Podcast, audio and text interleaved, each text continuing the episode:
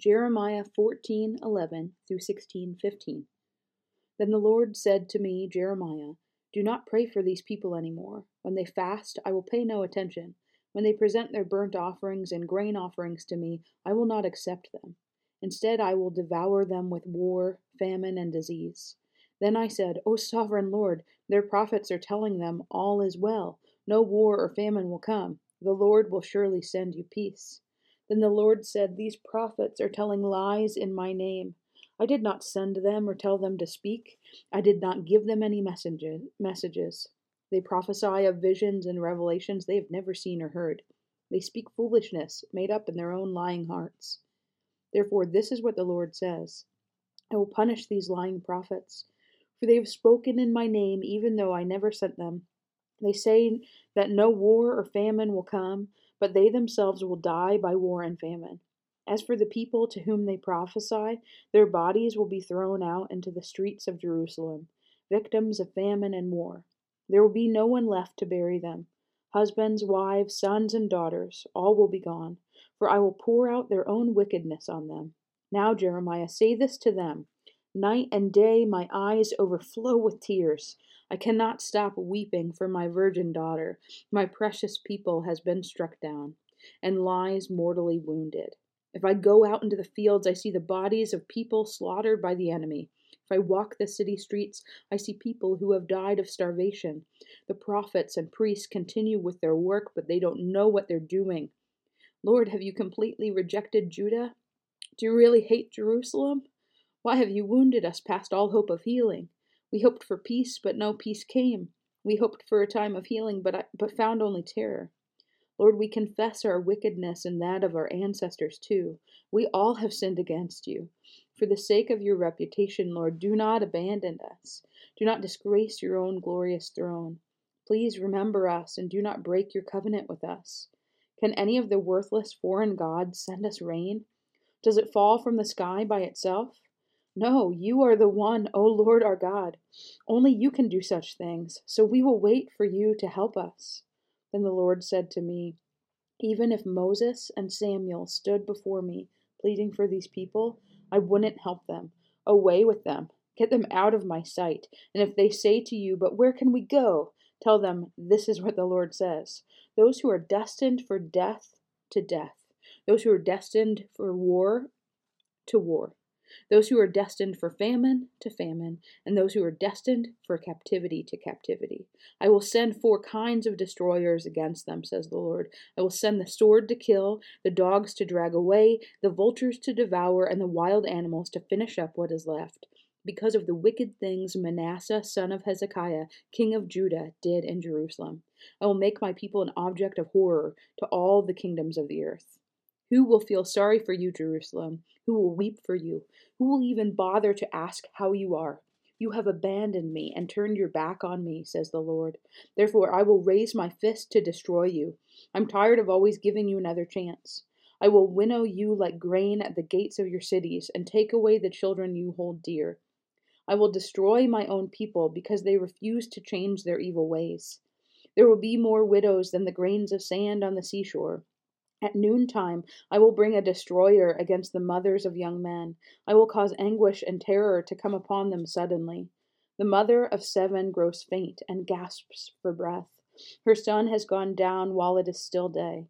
She sits childless now, disgraced and humiliated. And I will hand over those who are left to be killed by the enemy.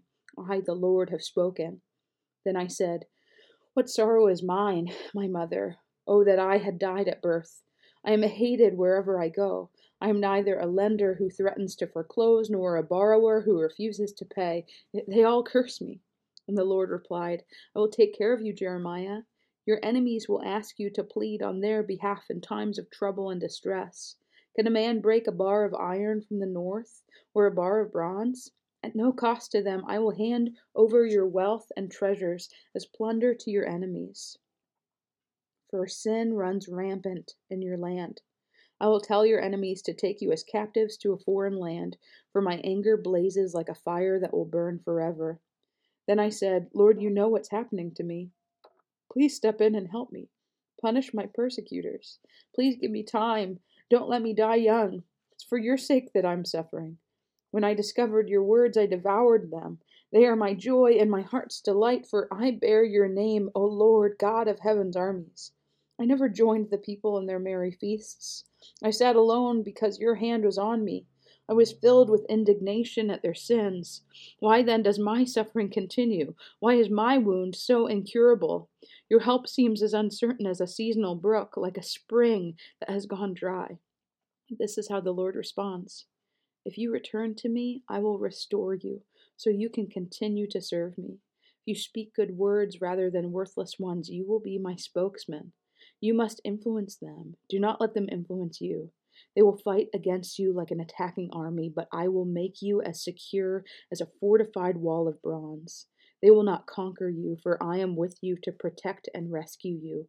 I, the Lord, have spoken. Yes, I will certainly keep you safe from these wicked men. I will rescue you from their cruel hands. The Lord gave me another message. He said, Do not get married or have children in this place. For this is what the Lord says about the children born here in this city and about their mothers and fathers. They will die from terrible diseases. No one will mourn for them or bury them, and they will lie scattered on the ground like manure. They will die from war and famine, and their bodies will be food for the vultures and wild animals. This is what the Lord says.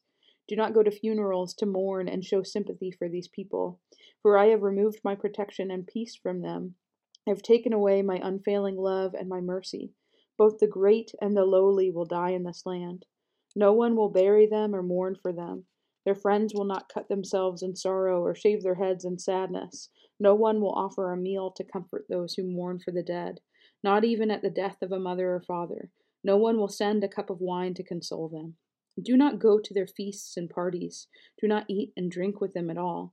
For this is what the Lord of heaven's armies, the God of Israel, says In your own lifetime, before your very eyes, I will put an end to the happy singing and laughter in this land. The joyful voices of bridegrooms and brides will no longer be heard. When you tell the people all these things, they will ask, Why has the Lord decreed such terrible things against us? What have we done to deserve such treatment? What is our sin against the Lord our God? Then you will give them the Lord's reply. It is because your ancestors were unfaithful to me. They worshipped other gods and served them. They abandoned me and did not obey my word. And you are even worse than your ancestors. You stubbornly follow your own evil desires and refuse to listen to me. So I will throw you out of this land and send you into a foreign land where you and your ancestors have never been. There you can worship idols day and night, and I will grant you no favors. But the time is coming, says the Lord, when people who are taking an oath will no, no longer say, As surely as the Lord lives, who rescued the people of Israel from the land of Egypt. Instead, they will say, As surely as the Lord lives, who brought the people of Israel back to their own land, from the land of the north, and from all the countries to which he had exiled them. For I will bring them back to this land that I gave their ancestors. 1 Thessalonians 2 9 through 313. Don't you remember, dear brothers and sisters, how hard we, Paul and his co workers, worked among you? Night and day we toiled to earn a living so that we would not be a burden to any of you as we preached God's good news to you. You yourselves are our witnesses, and so is God, that we were devout and honest and faultless toward all of you believers. And you know that we treated each of you as a father treats his own children. We pleaded with you, encouraged you, and urged you to live your lives in a way that God would consider worthy, for He called you to share in His kingdom and glory. Therefore, we never stopped thanking God that when you received His message from us, you didn't think of our words as mere human ideas. You accepted what we said as the very word of God, which of course it is. And this word continues to work in you who believe. And then, dear brothers and sisters, you suffered persecution from your own countrymen.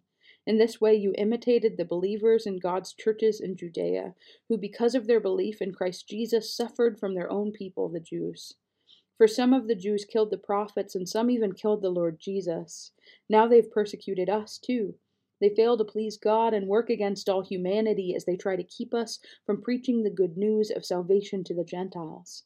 By doing this, they continue to pile up their sins, but the anger of God has caught up with them at last. Dear brothers and sisters, after we were separated from you for a little while, though our hearts never left you, we tried very hard to come back because of our intense longing to see you. We wanted very much to come to you, and I, Paul, tried again and again, but Satan prevented us. After all, what gives us hope and joy, and what will be our proud reward and crown as we stand before our Lord Jesus when he returns? It is you. Yes, you are our pride and joy. Finally, when we could stand it no longer, we decided to stay alone in Athens, and we sent Timothy to visit you. He is our brother and God's co worker in proclaiming the good news of Christ. We sent him to strengthen you, to encourage you in your faith, and to keep you from being shaken by the troubles you are going through. But you know that we are destined for such troubles. Even while we were with you, we warned you that troubles would soon come, and they did, as you well know. That is why, when I could bear it no longer, I sent Timothy to find out whether your faith was still strong. I was afraid that the tempter had gotten the best of you, and that our work had been useless. But now Timothy has just returned, bringing us good news about your faith and love. He reports that you always remember our visit with joy, and that you want to see us as much as we want to see you. So we've been greatly encouraged in the midst of our troubles and suffering, dear brothers and sisters, because you have remained strong in your faith. It gives us new life to know that you're standing firm in the Lord. How we thank God for you. Because of you, we have great joy as we enter God's presence. Night and day, we pray earnestly for you, asking God to let us see you again, to fill the gaps in your faith. May God our Father and our Lord Jesus bring us to you very soon. And may the Lord make your love for one another and for all people grow and overflow just as our love for you overflows.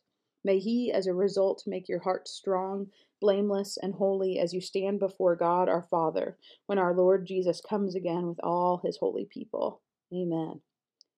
Psalm 80, 1 through 19. Please listen, O shepherd of Israel, you who lead Joseph's descendants like a flock. O God, enthroned above the cherubim, display your radiant glory to Ephraim, Benjamin, and Manasseh. Show us your mighty power. Come to rescue us. Turn us again to yourself, O God. Make your face shine down upon us. Only then will we be saved. O Lord, God of heaven's armies, how long will you be angry with our prayers? You have fed us with sorrow and made us drink tears by the bucketful. You have made us the scorn of neighboring nations. Our enemies treat us as a joke. Turn us again to yourself, O God of heaven's armies.